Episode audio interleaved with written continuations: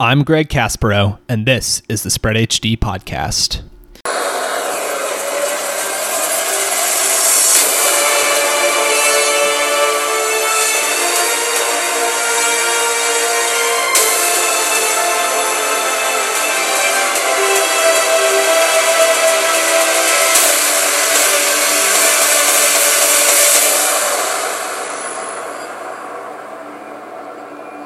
Hello and welcome to the show. This is episode three of the Spread HD podcast. Uh, today we're going to be taking a different turn than we have the last couple episodes where we were going through some NFL divisions. This will be college football kickoff part one, featuring guest host Andrew Peterson, who lives outside of Philadelphia, Pennsylvania. Uh, Andrew, I'm going to uh, ask you a couple icebreaker questions before we get started with the college football preview. Uh, are you uh, ready to answer some questions? Yes, I am. All right. Uh, so, Andrew, first question is How do we know each other? Um, so I met you at Prospect Mill Elementary School in uh, first grade. Um, and we've basically known each other ever since. Went to high school together. Um, uh, you went away for college, but still kept in touch. Um, so I guess I've known you for like 20, 20 years now, which is crazy. Um, I know, I know. Yes. um, so, who are your favorite NFL and college football teams? So NFL, uh, definitely the Ravens, since I grew up in Maryland. Um, for college, um, usually root for University of Maryland. Um, I went to college at West Chester University, so um, they're Division two. Uh, not a ton to root for there, but um, they have a decent college football team. So Maryland for Division one, um, and West Chester for Division two. All right, no, that's the first uh, Division two allegiance that we've had on the podcast so far. Oh, I also um, I had an uh, Alliance of American Football Allegiance as well. I was a big who was who was that? I was team? a big Atlanta Legends fan. Um, oh, yeah, uh, but but we all know how that turned out.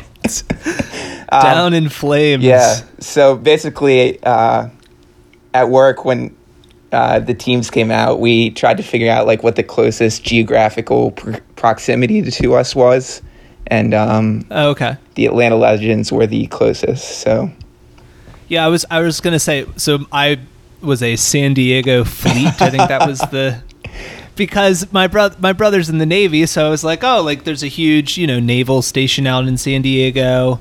Um, it only and uh, you know I thought their colors were also Steelers colors. They were they were black and gold, so uh, maybe with a little bit of blue, but uh, that was yeah, San Diego Fleet. That was their name. Okay. I, w- I was a fan of them. I think they. I think by the time the league ended, they were like four and four. Okay. Yeah. The I, I think I think they got in eight eight games. I think was. Yeah, the legends were uh, were pretty bad.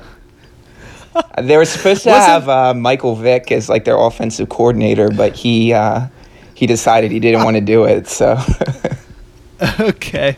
Um, if I recall, too I'm trying to remember what was the, what was the team that was just like dominating? Was that that Orlando? I think it was Orlando. Team? Yeah. They and wasn't Steve Spurrier their head coach? I believe so. Yeah.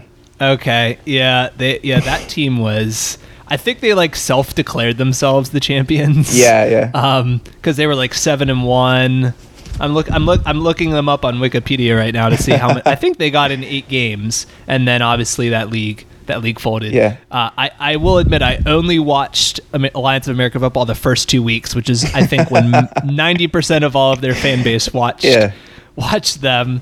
Um, so wow, we, uh, it's amazing. Yeah. We talked more about Alliance of American Football than we did our uh, and I, I Steelers I, Steelers Ravens yeah. rivalry growing up. And I don't know if you saw, but the uh, XFL just announced their teams.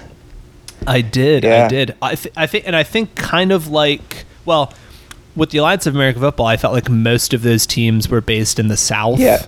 Yep. Um, whereas I think XFL, they're they're kind most, of around. They're like based in a lot of big cities. Yeah. Um, if I, are they starting starting in 2020, like after the NFL so, draft? Yep. I think. I'm looking. I'm looking. It's like end of February. So Do you have a Do you have a favorite XFL team? oh yeah, the to- uh, DC Defenders. Oh, okay. That and you know what? That'll probably end up being that'll probably end up being my favorite Yeah. team too, just based on. Yeah, I think uh, there's a New York team. geographic. Um, Yep, yep. I got all the t- so the west. Or we'll go through the east is the DC defend the DC Defenders, the New York Guardians, the St. Louis Battlehawks, and the Tampa Bay Vipers, and then the west is the Dallas Renegades, Houston Roughnecks, Los Angeles Wildcats, and Seattle Dragons. So like, you know, four of those teams are based in like you know major U. the four like largest cities. Yeah. Or four out of five largest cities in the U.S. yeah, well, Um, we'll have to get uh, some XFL episodes Oh once yeah, that gets going. I, I, I would go. I, you know, I would go to a DC Defenders Yeah. game, depending on. You know, it looks like they are going to be playing at Audi Field, yeah, which is like which is where the United, DC United plays. play. Yep. Is there? St- did they get rid of RFK Stadium, or is that? I believe. I don't know if they tore it down, but But they um, don't play there no, anymore. they don't. Okay, that's good. Okay, excellent. Um, so next question. Uh, it was with our, our first guest host. Um, who are you most looking forward to drafting in your fantasy football league? And I know you already had a draft, and you have some other ones coming up. Yep. So you can kind of tell me maybe who was your favorite player you drafted, and who maybe you're looking forward to for the other teams. Okay. Um, so the first league I'm in, um, so all three leagues are a little different. The first league I am in that I already drafted for, um, that is, uh, that's that's kind of the most standard league. Um, so I actually got the first overall pick this year.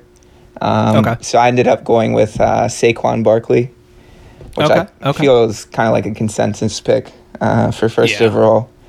I'm a little nervous because the Giants don't have a lot outside of Saquon, but uh, I think he can uh, kind of take over a game on his own. So, Okay. um, okay. so the next league I'm in, uh, I actually have a draft for this Saturday.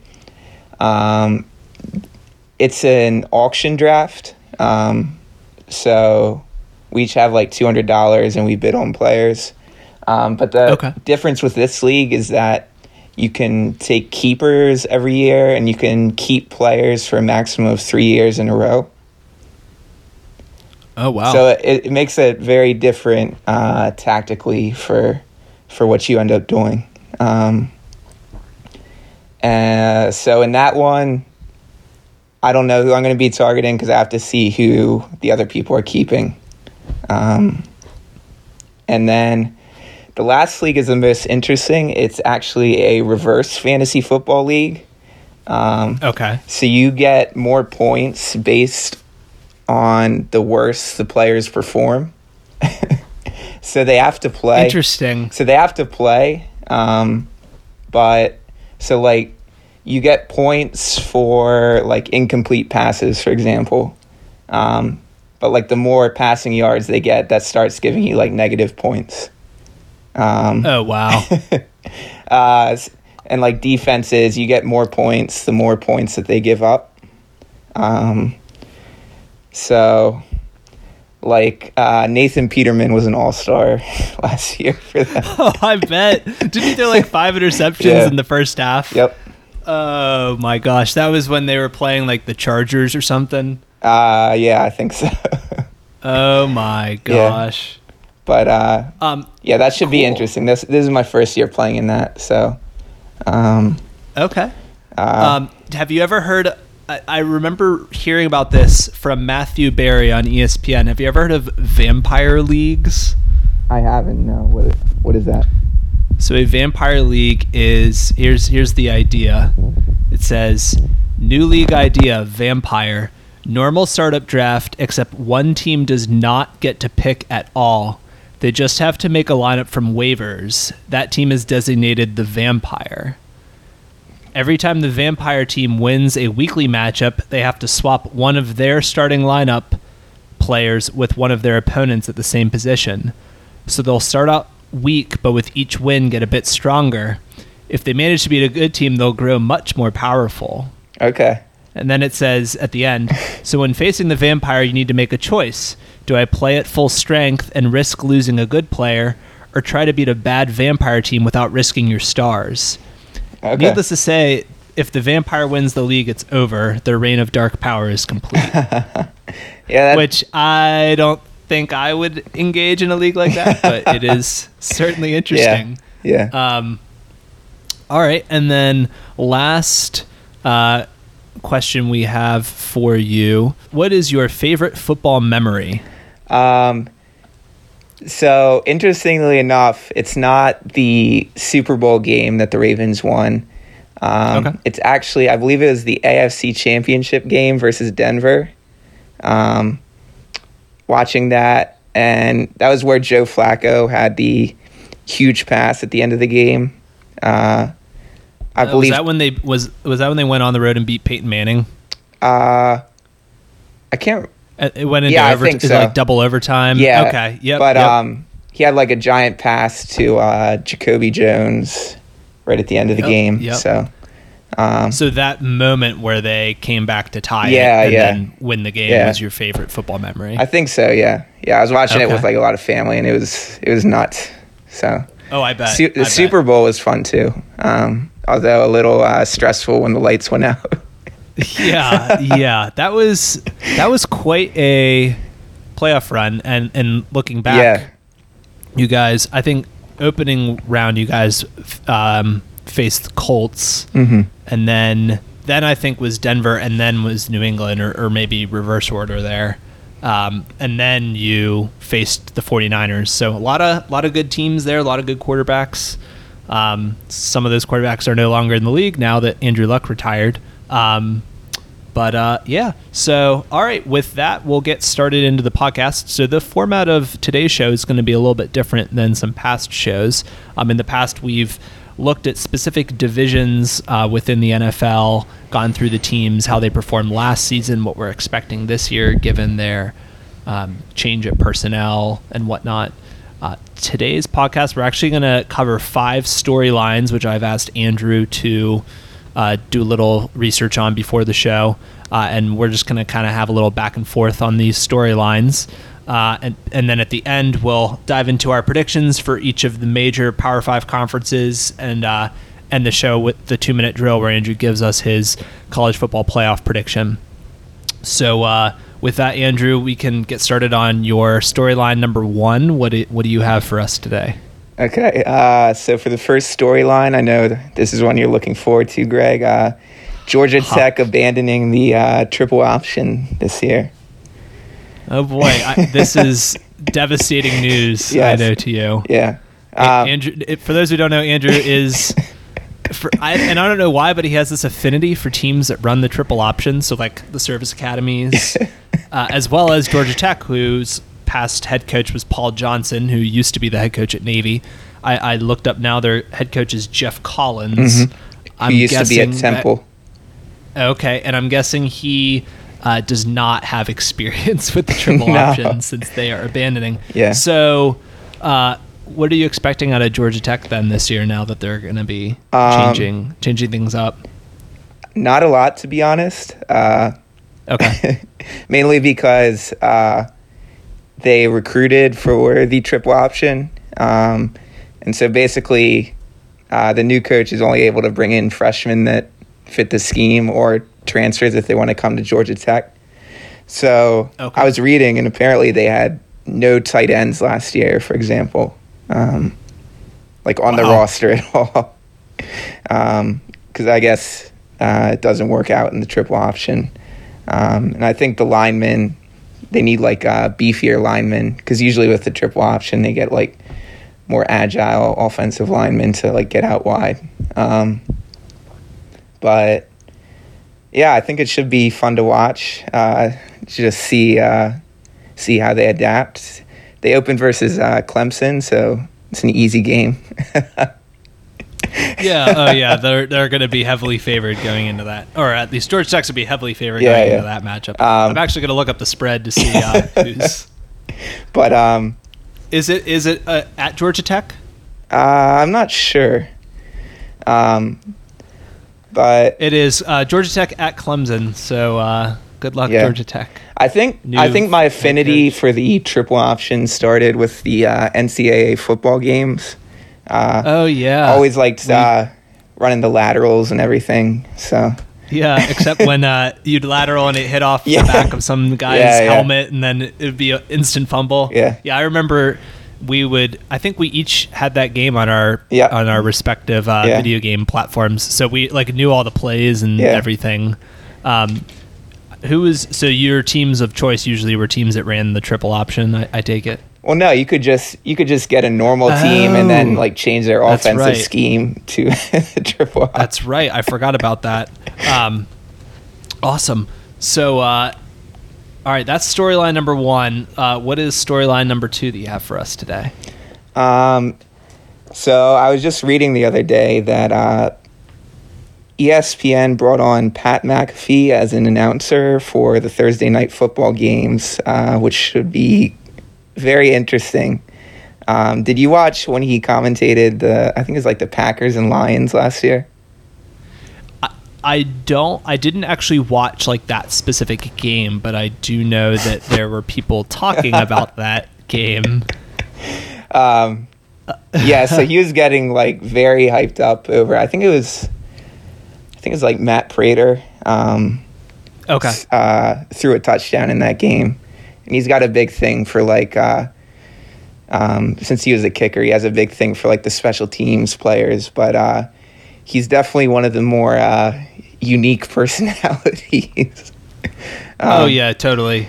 I'm kind of surprised to see uh, ESPN bringing him on because they're generally uh, a little more conservative, uh, just because they're like right. a They're a major they're- network. yeah they're affiliated with Disney. Um, Right, But, right. uh, and I um and I remember I don't remember how long ago it was, but there was some either it was either late in the night, like into the morning, like ESPN tried to do some like joint episode with Barstool. and I think it like went very poorly for Yeah, them. I can imagine. And they actually had to like cut ties with Barstool I can imagine. and yeah. And I think somebody maybe made a comment about somebody who's an employee at ESPN, and then they were like, Oh, yeah. you know, ESPN's like, we do not tolerate this. Be-. Probably something, you know, somebody said something inappropriate. I mean, it's Barstool. Vendettas against ESPN. I think yeah, they they run very different. We're not going to get into the details, Yeah. but they run very different style. They have Yeah. very different styles of journalism. Yeah. I think is is the broadest way to But put yeah, it. um, Um, so he's commenting Thursday night football. I'm assuming that's a col- like Thursday night, yeah, like college, the college game. college football. Okay. ESPN. Okay. Um, so I looked up. It looks like he's commentating with Matt Hasselbeck, Adam Amin, and Molly McGrath. okay, Um, but um, so apparently he was doing uh, WWE before this. oh, okay. so yeah, I'm interested to Interesting. uh, to see what it what it looks like. Do you know who Pat McAfee said is the scariest man that he ever encountered in when he played in the NFL was? I don't know. Oh, he he basically said like so, there was some game where the Colts were playing the Steelers, and he said the scariest person was Troy Polamalu because Okay. he was just like I don't. He was Oh, basically yeah, just I like I, remember don't want to get hit by that, that, yeah. dude. Yeah, yeah. It might have been like there was a year where the Steelers upset the Colts in the playoffs, and it might have been that game in particular. But um, yeah, he was just like Troy Polamalu. Even though like Troy Polamalu is like a nice guy, Yeah. like that guy is just. I mean, he could play. He could play the position. I'm sure. You know, other. I'm sure Ray Lewis and Ed Reed Yeah, probably yeah. scared him too. but uh, yeah, that was yeah, that was he the guy put he some said. big hits on people, uh, like on punt returns. McAfee. Yeah, if you like Google, oh yeah. if you like Google or uh, YouTube, uh, that you'll see uh, he put some big hits on people. Okay. Okay. um, so what is uh, storyline number three? Um, so for number three, uh, uh, I'm looking forward to seeing uh, Jonathan Taylor from Wisconsin. Um, so I was reading up on him some. So last year Okay. he averaged uh, 7.2 yards per carry, which is absolutely ridiculous. Um, Wow. uh, and apparently he is he's he's 2,200 yards away from breaking the rushing record. Um, Okay. now there's a bit of an asterisk with that. Um, so apparently, th- for some reason, the NCAA, I think in 2002, decided to uh, stop counting yard or start counting yardage from bowl games into like the records. Um, Oh, okay. Like all records, not just not just a yardage, but like any record. yeah, so like for career rushing yards after 2002, they started including bowl games. But the stupid thing is they didn't go back and like change people's before that's record. Um, so like the people before that, um, there's I think it was Ron Dayne would have Yep, yep. he um if you like included the yardage from the bowls, like he would be so far away from anyone else that I just looked it up. Yeah, Ron Dayne. It says if you include his bowls, yeah. would have seven thousand one hundred and twenty-five rushing yards. But for some reason, the NCAA uh, didn't go back and uh, and fix that. fix that. I don't, So the current rushing leader is Donnell Pumphrey from San Yes, Diego State, which officially. he was recently he was a recent drafted player, not this year, but maybe last Yeah. year. His his so his rushing is six thousand four hundred and five yards. So basically, Ron Dayne ran seven thousand and tw- or seven hundred and twenty more yards than Donald Yeah. Pumphrey if you include the bowl games. Yeah. Wow, that's um, that's pretty crazy. but yeah, that's why I said there's a bit of an asterisk on it. Um, but he could pass uh, Pumphrey this year if he gets. I think it's 2,200 yards. So oh wow. I think he got It all- 2,100 last year. So Okay. Yeah, I it also I am reading also it says that he is one out of five players to post two 1900 plus yard seasons. Mm-hmm. So like Ron Dayne is one of the five as well as DeAngelo Williams, which he was, played at Memphis. yep. Uh, LaDainian Tomlinson, who played at TCU, and Yep. Troy Davis, who played at Iowa State. And then both Ron Dayne and Jonathan Taylor are the others, and they were Wisconsin running backs. So Yeah. uh, But yeah, I'm looking forward to watching him this year. I didn't get to watch a whole lot of Wisconsin last year, but um, Yeah, they kind of fell out when they, they lost that early game to BYU. I think a lot Yeah. of people kind of wrote, you know, wrote them off, and they didn't have the best. They finished, I think, seven and five, or yeah, I, I don't remember their, their record, but they didn't even play in the um, Big Ten championship. So Yeah, but I- they they were pretty much a mainstay in that game for a couple years. yeah. But um, I think probably like in terms of positions I enjoy watching in football, I'd say I watching like a really good running back is probably my favorite position ever, like quarterback or wide receiver, or anything like that. Um, In college, oh, definitely. Well, I feel like in college also they come up against like defenses that aren't as good, so they can put like crazy jukes on people. Um, Oh yeah. Like if you think back to you like got a senior playing against a freshman. yeah, if you think back to like Reggie Bush when he was playing, oh yeah, and uh, spin move. yeah, it just It's shows like, you vi- like it's like watching a video game. yeah, it just shows you like how much better they are than like the average or even above average players. Um, right, right. Yeah. Um, all right, so we got two more storylines before we get into the uh, predictions. Uh, what is storyline number four for us? So for the fourth one, um, apparently the SEC this year has decided to uh, make a Twitter account that is going to, uh, I guess it's for their officiating, and it's going to post updates during the games, like analyzing the calls that the referees make on the field, um, which I think will probably go very badly. um, I don't see how that's a good idea. yeah, like I think they're trying to follow like the NBA model where they um they go back after or they like analyze calls at the last two minutes of the game. But um, yeah, I feel like you just end up inviting more scrutiny that way. So. So who is so is like there a main like SEC office that's going to be running the account basically? I think so, yeah. So it's funny, their first tweet they uh, put out um, basically just said this account will serve as your source for rules, videos, statistics, and activities inside the SEC Video Center. So I guess it's the center where they like review calls and everything. Uh, Um, so are they? So what if they say something and then the call on the field is entirely different? Uh, Like- I don't know. That's what I'm interested to see. Although I guess so, but the referee would only go to the video center if there's like a, a review. So Yeah. then the video center is going to tell them what the actual call is. Can they uh Um, can they review penalties now in college or You know, I don't. I think that's just an NFL thing. I don't. Okay. I think the only scenario where that is the case is targeting, um, which I think that's always been the case that you could review targeting. But I think what was weird about targeting was so for those who don't know, targeting is when a, a player. This started maybe three or four years ago when a player uses his helmet and and makes contact with a, another player's helmet, and the referee will call targeting. It's a 15 yard penalty, and then there's a review to see if there was like malicious intent or there was intent by the player to actually commit the penalty.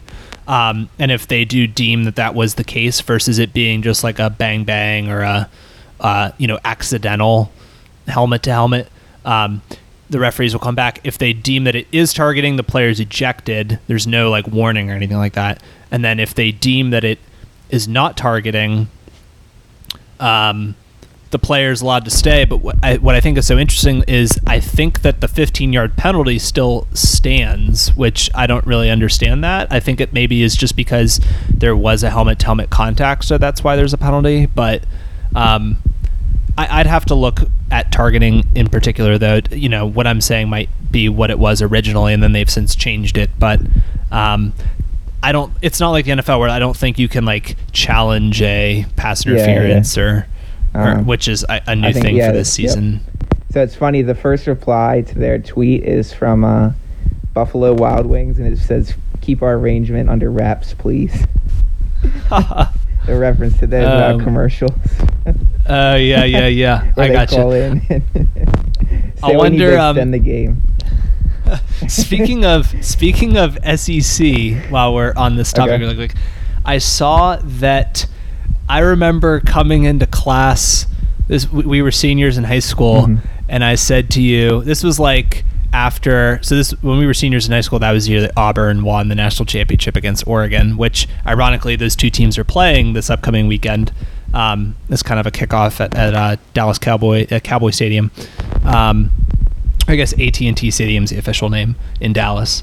Uh, and I said to you something like, "If you can't beat them, poison their trees."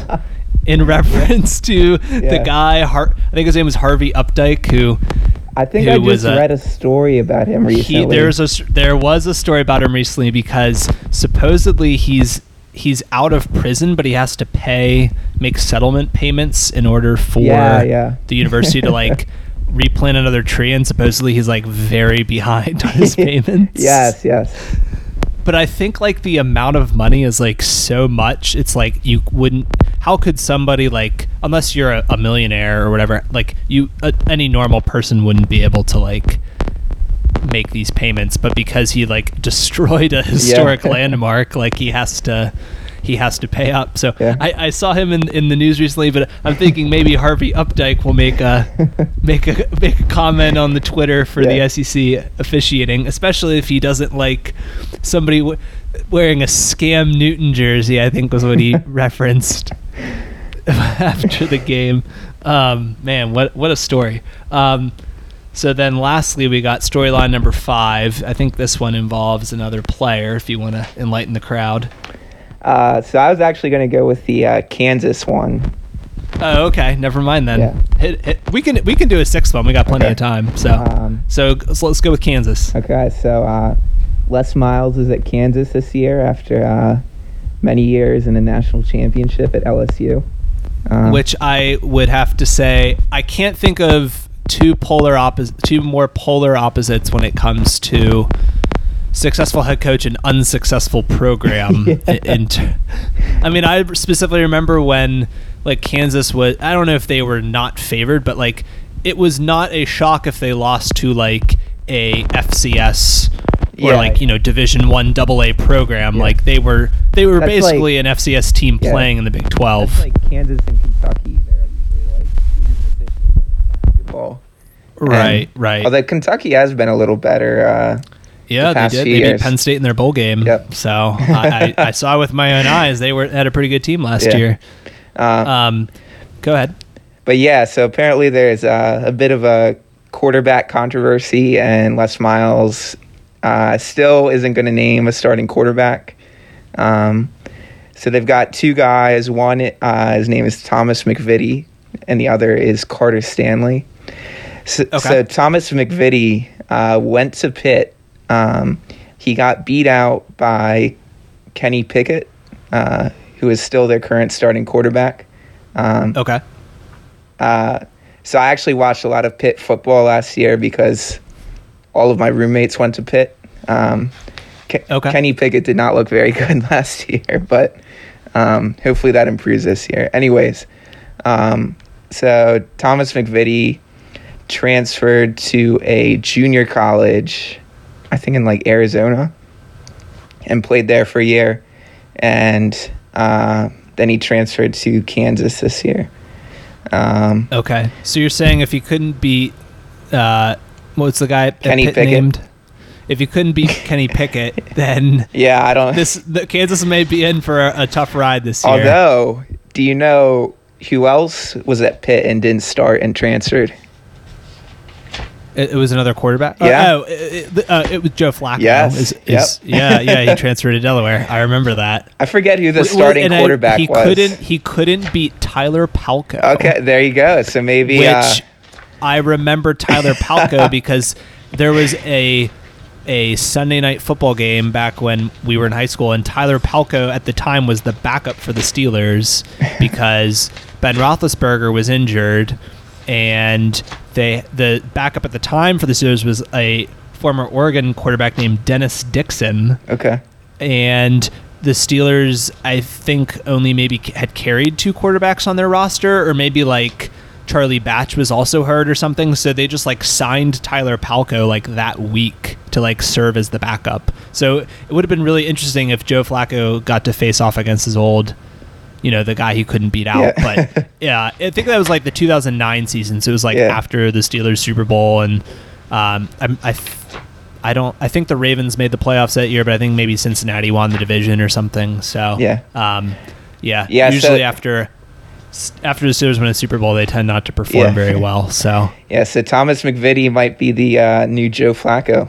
You never know. we'll we'll find out. I, I I can only imagine uh, that Les Miles probably has him geared up for like a fake field goal play or, or something. Apparently, since- there's also some talk that they might uh, play like both quarterbacks during the game, which is something I absolutely hate when teams do. like at the same exact time. well, not at the same time, but like they rotate oh, them oh. out. Like one plays a few drives and then another plays a few drives.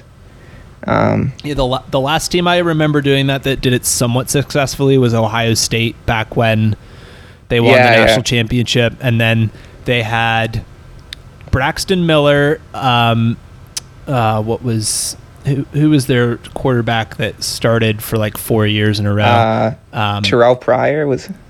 no, no, he he um, JT Barrett, JT Okay, yeah. Barrett, and then there was the guy who won the national championship game for them, and fam- he like famously tweeted something like. I didn't come here to play Oh, school or something like that, and then he led them to a title. Yeah, yeah. Oh, what was his name? I'm gonna I'm gonna look it up really quick. Yeah. Um, but uh, yeah, so that you had those three guys, but they had um, Braxton Miller said, "Hey, I'm gonna play wide receiver." So then it was J.T. Barrett and this other Yep. guy, and basically, um, J.T. Barrett ultimately won. Oh, Cardale Jones was his Okay, name. yeah. Cardale Jones. So Cardale Jones and, and J.T. Barrett like alternated like drives for a cup for a Yeah. couple it, th- there was like an opening game I think they played against Virginia Tech where they like dominated Virginia Tech. Yeah. um, but and they had a really good season, but um, you know they didn't make the playoff. They lost a, f- a heartbreaker to Michigan State, and that was Ezekiel Elliott's last season with Ohio State. So, Yep. um, but yeah, other other than that, I, I yeah, there's not a lot of teams that can do that successfully. But I feel like if you want to be an elite program, nowadays you have to have a backup that can come in and play because you never know what's going to happen to the starter, as we've seen with Alabama and Clemson the last couple of years. Um, so I, I, there was going to be, you were going to do a different uh, headline, but we'll, Yeah. we'll let you do it. Uh, so we can just we'll talk storyline number quickly six. about it. Um, Yeah, go for it. but yeah, I'm interested to see how uh, Jalen Hurts does this year at Oklahoma. Um, Right. because he was very successful at Alabama. Um, Absolutely. but uh, to uh, I'm not even gonna try to pronounce his last name. Ta- Tagovailoa. Okay. I got it. Um, I've heard it enough times. yeah, uh, yeah. I guess uh, he just played better in the uh, or he took the opportunity he got. Uh, so you have to wonder, like, if he hadn't have gotten that opportunity, Jalen Hurts potentially might still be be, starting. Alabama. I don't know, but um, Yeah, I don't know either. But uh, yeah, I'm just interested to see uh, how he does at Oklahoma, especially because the last two quarterbacks at Oklahoma have won Heisman's. So Not only won the Heisman, but they were also the number one Yeah. uh, NFL draft pick. I don't Uh, know that Jalen Hurts, is going to be next- that, but uh, Is he going to be? Hey, you never know. Lincoln Riley is a, I think, by all stretch, he's a quarterback whisperer Okay. when it comes to uh, coaching. Um, he's definitely, uh, he's definitely. I think. I mean, there were there were multiple NFL teams that apparently were interested in Lincoln Riley this up, Mhm. this past off season.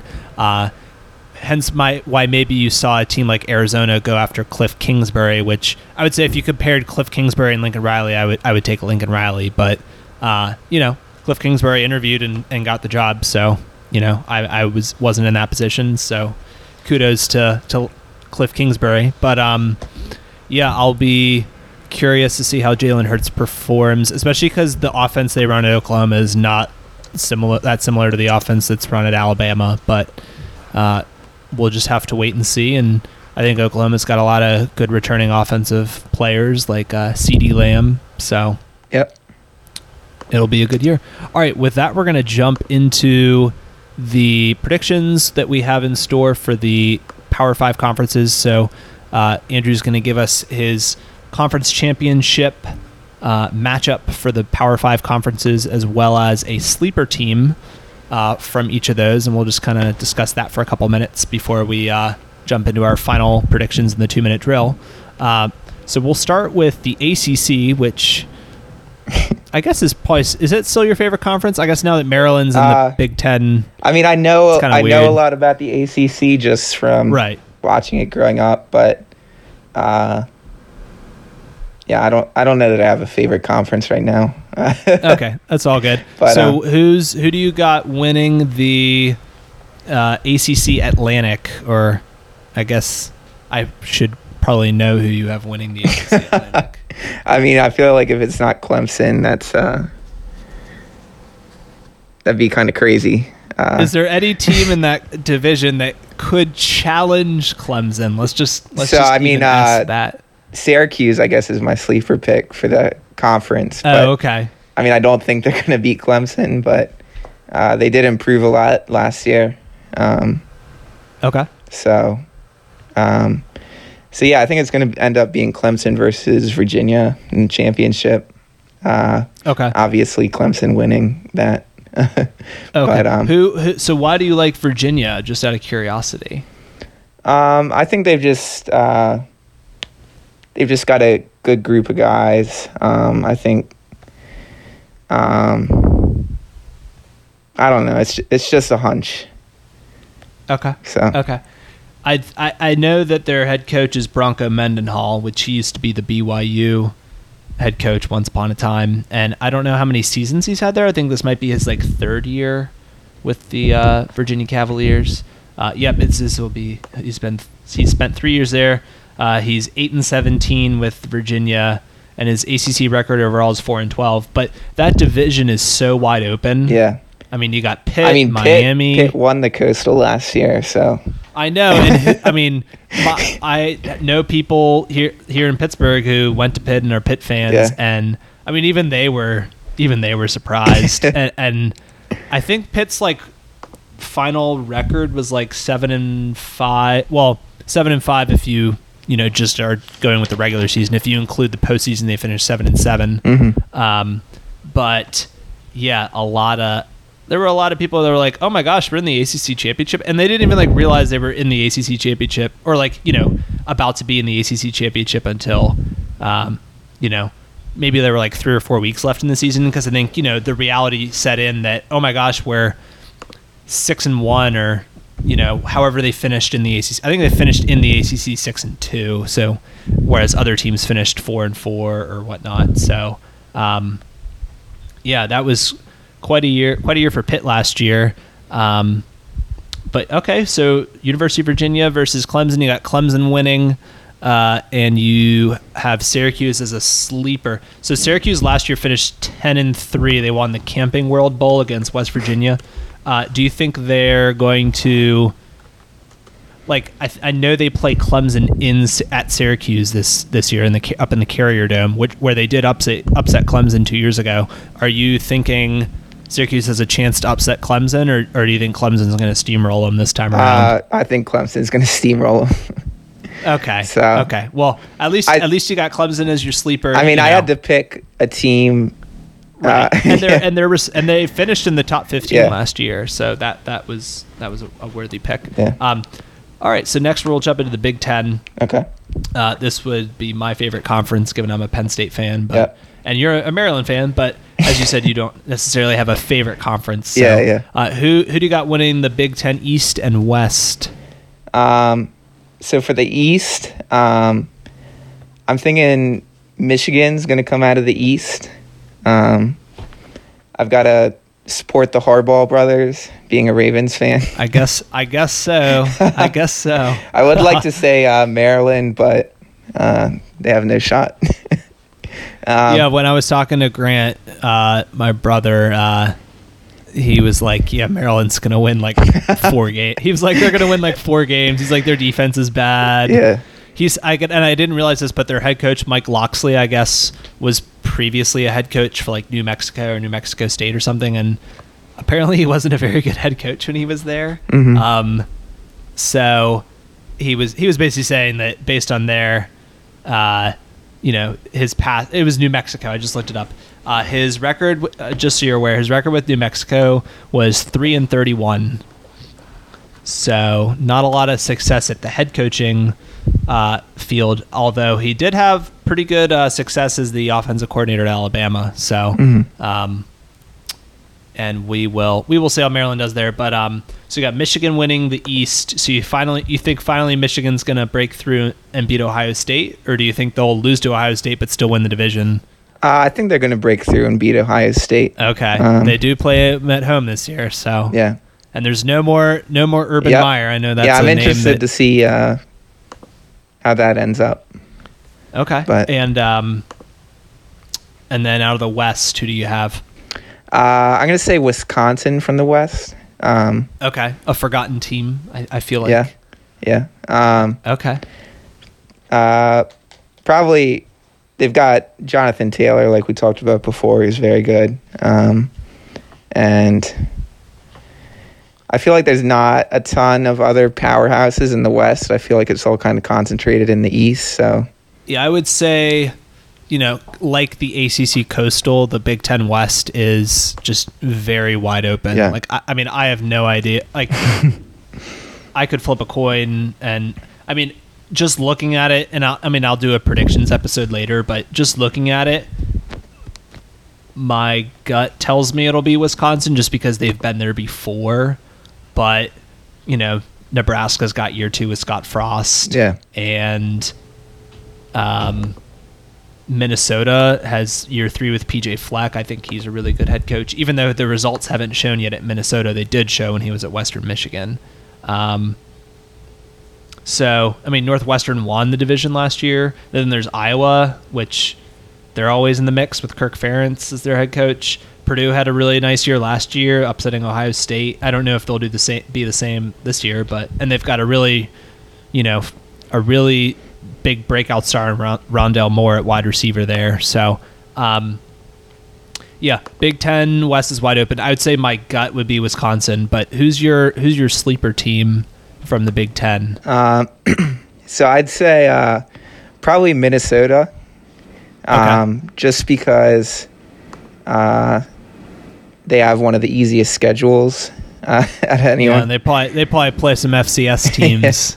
um, but they have they have a lot of uh, a lot of people coming back. Um, Okay. A lot of like upperclassmen. So I feel like Okay, experience is always good. Um, and like we said, that uh, the uh, West is kind of up in the air. So Right. And who and so between Michigan and Wisconsin in your Big 10 championship, who do you have winning the conference? uh, I'd say Michigan, uh, just because. Okay. I mean, they will have played all the other very good teams in the Big Ten East. Um, I gotcha.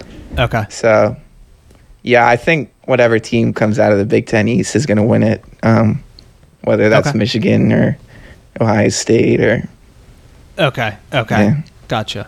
As has been for probably the Yeah. last four, maybe even five years. I, I they've the Big Ten championship has been a fairly new concept since I've been a college football fan. Like most of my life, it was whoever had the best record, and they, you know, for the most part, did a round robin because there were only eleven teams, but now there's fourteen.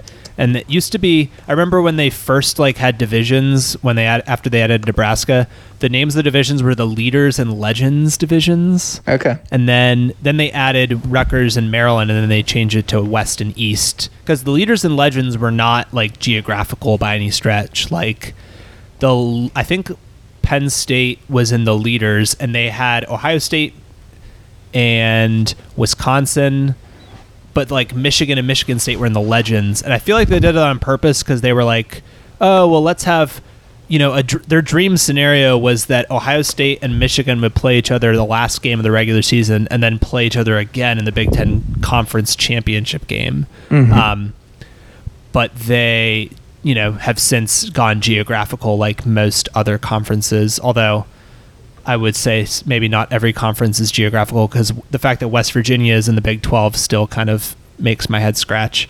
Um, but anyway, um, now it's East and West, and I'm pretty sure ever since they broke it to East and West, I'm pretty sure the East has won it every year because Ohio State won it in 2014, Michigan State won it in 2015, Penn State won it in 2016, and then Ohio State's won it the last two seasons. So yeah, the East is won every every year. But I mean, if you look at the teams there, they're consistently in the top 15, 20 teams when it comes to recruiting and stuff. So not all that surprising. Yeah. Um, all right, so we'll jump now into the Big 12. The Big 12 has 10 teams. Again, another one that makes me scratch my head. um, and, well, and the Big 10 is 14, so Yeah. it is what it is. Um, at least the Pac 12 is 12. They, they went with the trend of calling the conference what it should be. Uh, so this w- conference is different. There's no divisions. It's just the best two teams at the end of the year square off in, in Dallas at, at AT&T Stadium. Last year it was Oklahoma and Texas. Do you think those two teams are going to be uh, matching up again in, in the Big 12 championship game? yeah, I think that's probably most likely. Um, Okay. uh, and then I'd say I think Oklahoma's going to win that one. Um, Okay. Who? So when they play each other uh, at the Red River rivalry and the Cotton Bowl in Dallas, who who do you think's winning when they play each other? Uh, you know, mid season. um, Last year, Texas upset them in, in which the ESPN announcer famously was like, "Texas is back." I, don't, I don't know if you remember that game or Fox Sports, whoever whoever was announcing. Who, uh, um, might have been might have been Gus Johnson, that Ah, guy on yeah, Fox yeah. Sports who like screams whenever something exciting is happening. yeah. Um, Um, I think I think Oklahoma's got them there. I've never had Okay. like a ton of faith in Texas, just because for some reason Maryland seems to beat them every year. Yeah, I remember they played each other last year at FedEx Field in, in Landover where the Redskins play. Yeah. And uh, that was like a really, I remember that fourth quarter being like really tight. Um, and yeah, I, that was that was a crazy game. I, I remember uh, Maryland defense in that game. Maryland defense really stepped it up at the end. Um, but uh, yeah, I, I know what you mean. Like Texas, you know, I want to say that they're back in the national championship picture, but until I, and I mean, I think last year's win over Georgia, I think kind of for in a lot of people's minds validated that. But I really want to see how they play coming out of the gate. And week two, they play LSU. Um, that at, at a neutral site game, I believe in Dallas, uh, which would make sense given where those teams are, are located. Um, What um So, weren't they getting for it. upset last year over like the horns down symbol or something. Yeah, What was and I think like the big, I think the Big Twelve is now. I, there were like teams whenever they would score a touchdown on Texas, and they like you know they were trying to mock the opponents. yeah. They would like make the horns sign, but they would go down with it. and now I guess the Big Twelve has come out and said like if people do that, they're gonna like throw a penalty. Yeah. You know, I think they're saying if you make gestures that are in you know intended at ins- to incite people or or are offensive to a, a specific team, then you can't do that. But um, we have yet to see it be enforced, so we'll, we'll we'll take a look. And then, who's your sleeper team out of the Big Twelve this year? Um, so even though we talked about Kansas, I don't think it's going to be Kansas. um, Oh man, really? I, I was I was really thinking Les Miles is going to get things Yeah. together year one. I think I'm going to go not. with uh, with Baylor. Um, okay. Matt Rhule is your head coach. Yeah. they won a bowl game last year. yeah. So they went. I was looking it up. They went from one win in 2017 to seven wins last year. So Yep. Yep. if you keep that trend going, they'll have 13 wins this year. Oh, okay. If if uh, you know progression, Yeah. if progression works, or yeah, in the sense of of doubling, Yeah. you know, on top of that. So we'll see. Yeah. we'll see. They did. Uh, they did actually have a pretty decent recruiting class. They were ranked 33rd uh, amongst Rivals.com. Now, granted, Oklahoma and Texas were five and four respectively. So, uh, but you know. Baylor was right there in the mix uh, for them being a team that has kind of been out of the picture ever since Art Briles left. So, Mhm. um, that's a, that's a pretty good that's a pretty good sleeper team to pick. All right, now we'll move into the Pac-12. Uh, my joke with the Pac-12 is they are the forgotten about Power Five conference. Yeah. uh, Yeah, they haven't done largely largely because recently. their games are played so late at night, and you know if you want to stay up and watch a Pac-12 game, you got to stay up till 2 a.m. here Yeah. on the East Coast. I saw they were Uh, talking about like 9 a.m. games this year. Yeah, they they decided against that. Yeah. Although I don't think that would have been the worst thing. I just think it would stink for the team that's traveling to, like, if you are, you know, I, I'm just thinking like the teams that are like located so far north, like Washington, or so far south, like Arizona, and you have to travel, you know, several hundred miles, and then get there and then wake up and play in the morning. Like that, that would kind of stink. Um, although I guess it would be what it would be. 9 a.m. their time, noon our time.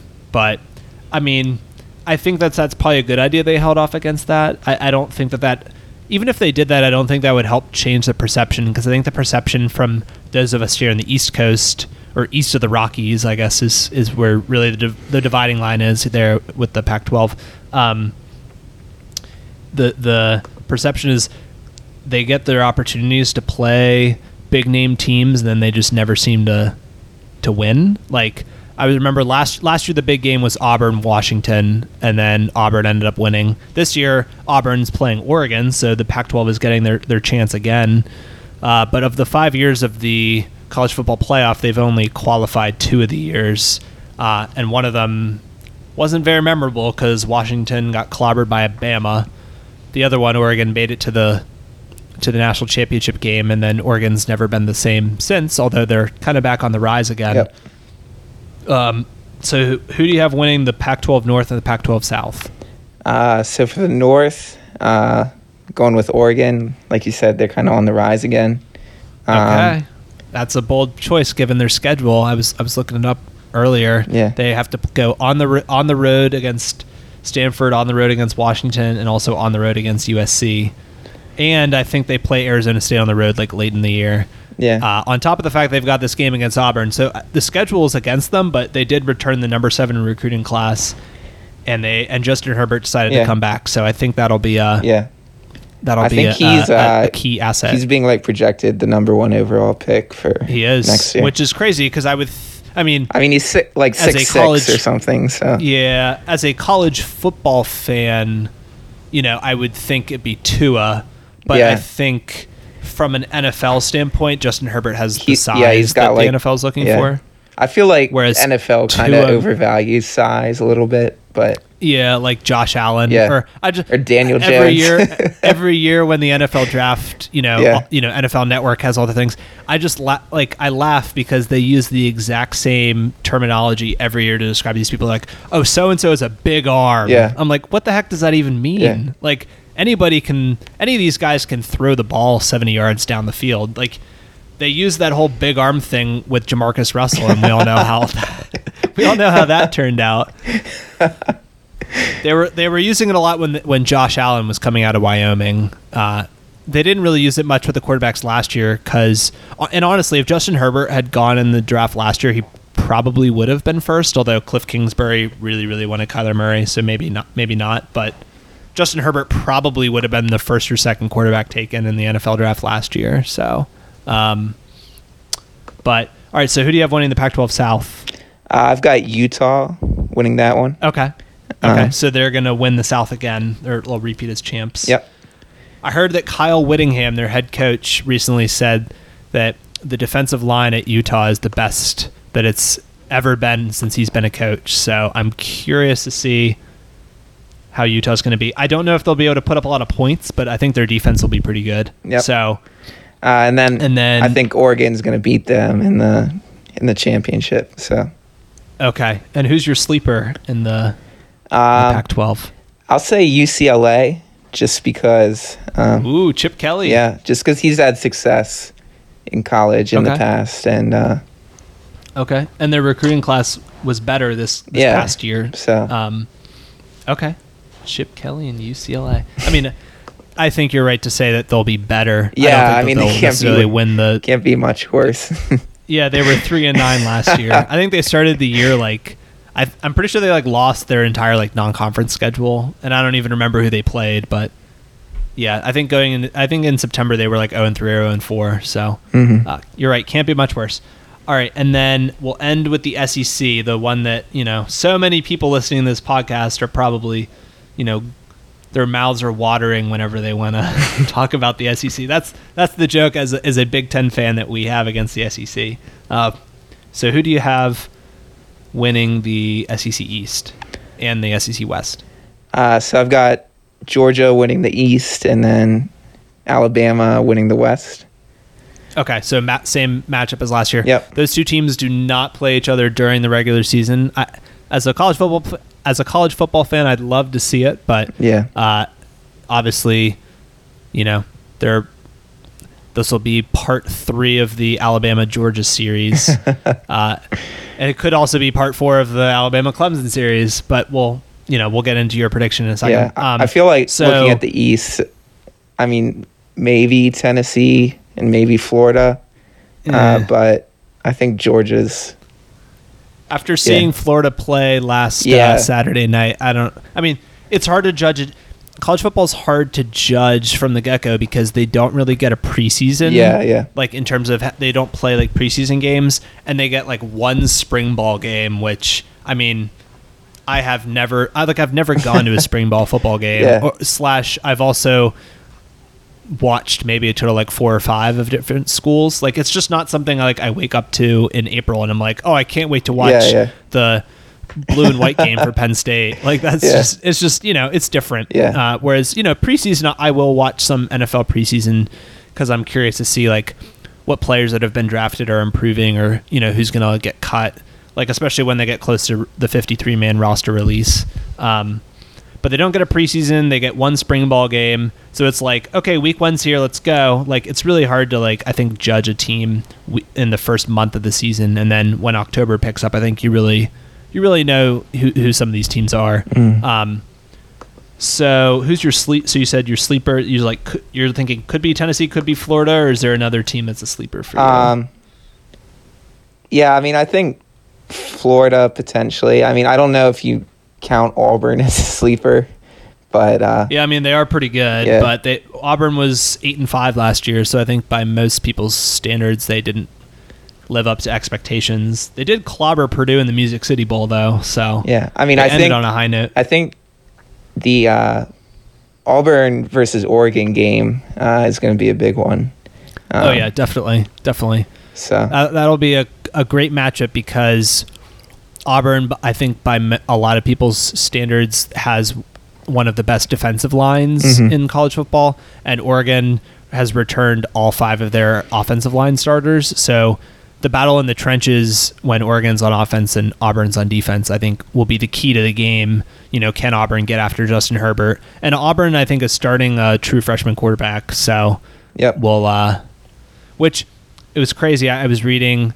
So you and I, we were seniors in high school, and Cam Newton, or as Harvey Updike would call him, Scam Newton, um, won the national championship game against Oregon, and the soon to be starting quarterback for Auburn was 10 years old when that game was played, and he went to the game and uh, was wearing a Cam Newton jersey. So uh, it's crazy, like, you know, how much time has gone by since that. I mean, that was Yeah. like a classic national championship game. I feel like a lot of people forget about it because it wasn't a really big offensive performance like I think a lot of people were expecting. Mm-hmm. Um, I think the final score of that game was like 22 to 19. Um, but you know, there there were some like memorable moments that I had, and I, it was like the first time that I can remember like a major like Pac-12 versus SEC game. Because whenever USC was winning their national championships, they didn't go up against um, like an SEC team. They were playing like Oklahoma and Texas. So, uh, and then there was the year USC won the national championship, but they, you know, won it from the polling. Like LSU was like the BCS champion, but then USC was the AP poll champion. Yeah. I don't know if you remember that year. It was it was a weird. College football has come a long way Yeah. uh, since those since the the poll era. Um, I wouldn't say it's perfect, but I I think it's better Yeah. than what than what it's been. I don't know if there's ever going to be a perfect system. Um, so with all those predictions, we're now going to jump into the two minute drill.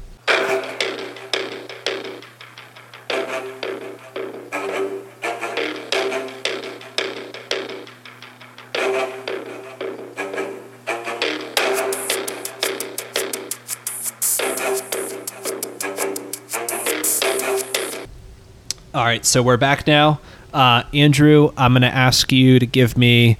So you your your conference champions. If I actually, who was your conference champion for the SEC? I forgot to ask. Uh, I feel like it asked me Alabama. Okay, so your conference champions, as you mentioned in order, was Clemson out of the ACC, Michigan out of the Big Ten. Uh, you had Oklahoma out of the Big Twelve, Oregon out of the Pac-12, and Alabama out of the SEC. So, do you think four out of those five teams are going to be in the college football playoff, or do you think like a team that didn't win the didn't win a conference could get in, like has happened a couple times, like Ohio State in 2016 and uh, Alabama in 2017, and then I guess you could also throw in Notre Dame from last year because they're not even Yeah. in a conference. I That's a whole yeah. discussion from their day. Yeah, Notre- but I feel like Notre Dame potentially could get in because they they have a pretty tough schedule. I think they're at um, at Georgia and at Michigan. Um, yeah, that's tough. uh, so, and I think they're also at Stanford as well.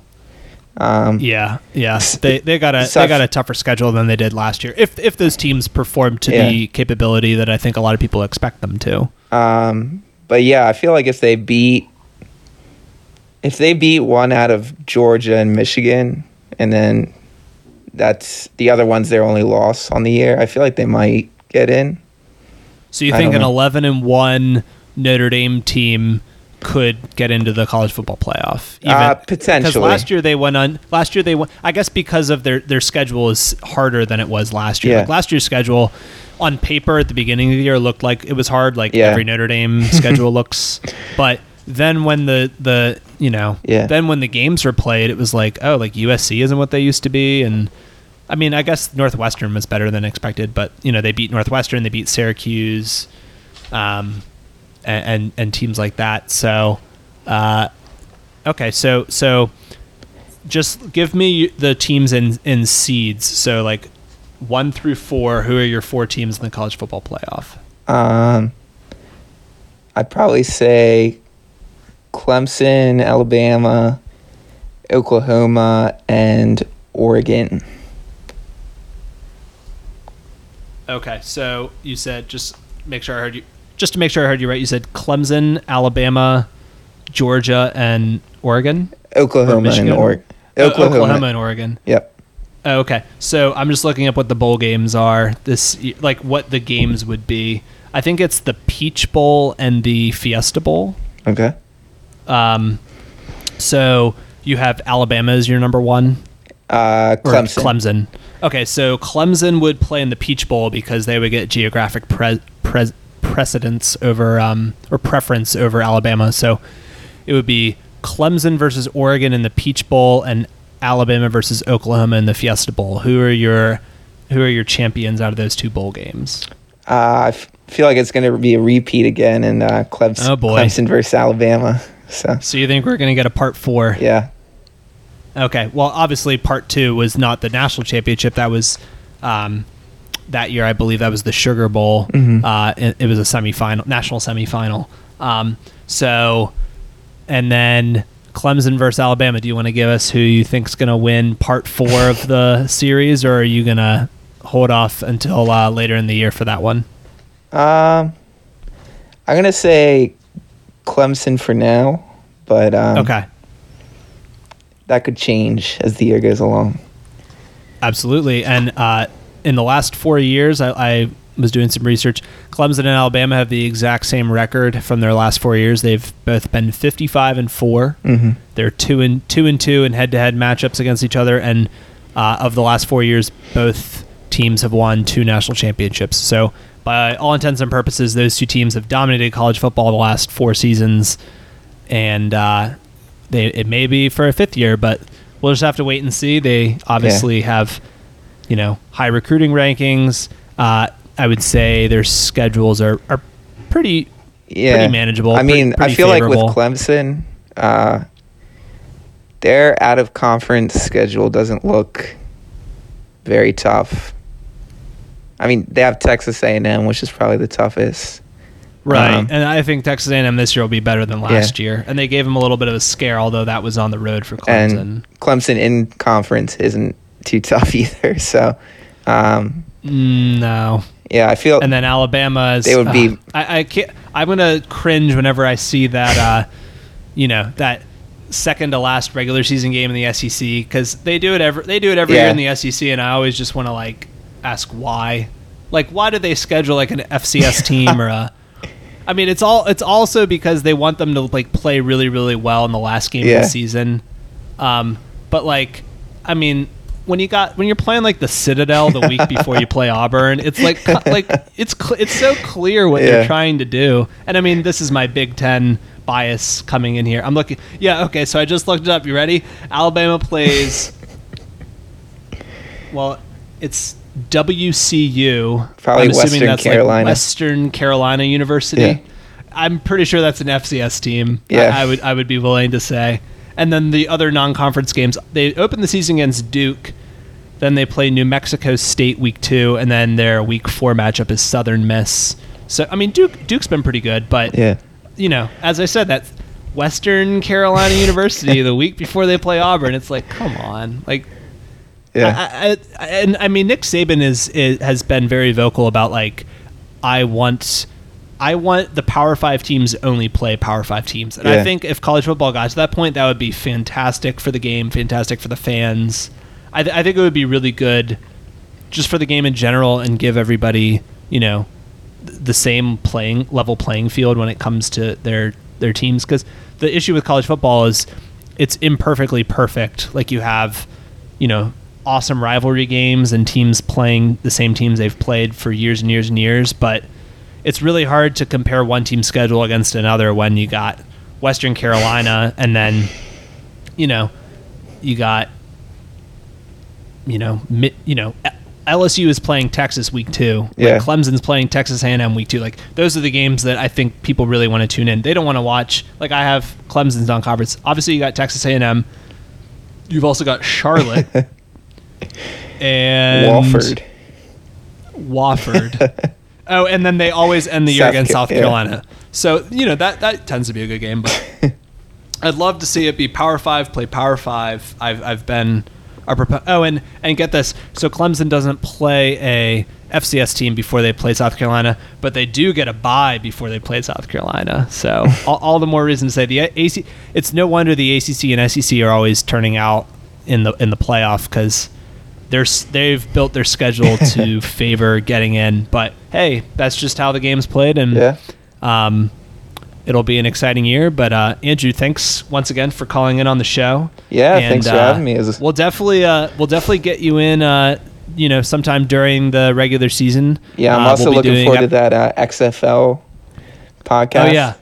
Oh yeah, we'll we'll definitely break out an episode right around the uh, NFL draft. Yeah, we'll yeah. do an XFL special in in April or May. So don't worry, the DC Defenders will be uh, we'll, we'll be the only DC Defenders podcast out there. I'm sure. Yeah. All right, Andrew. Thanks again for calling in. Yeah. Hope you have a great rest of your, of your evening. Thanks. You too.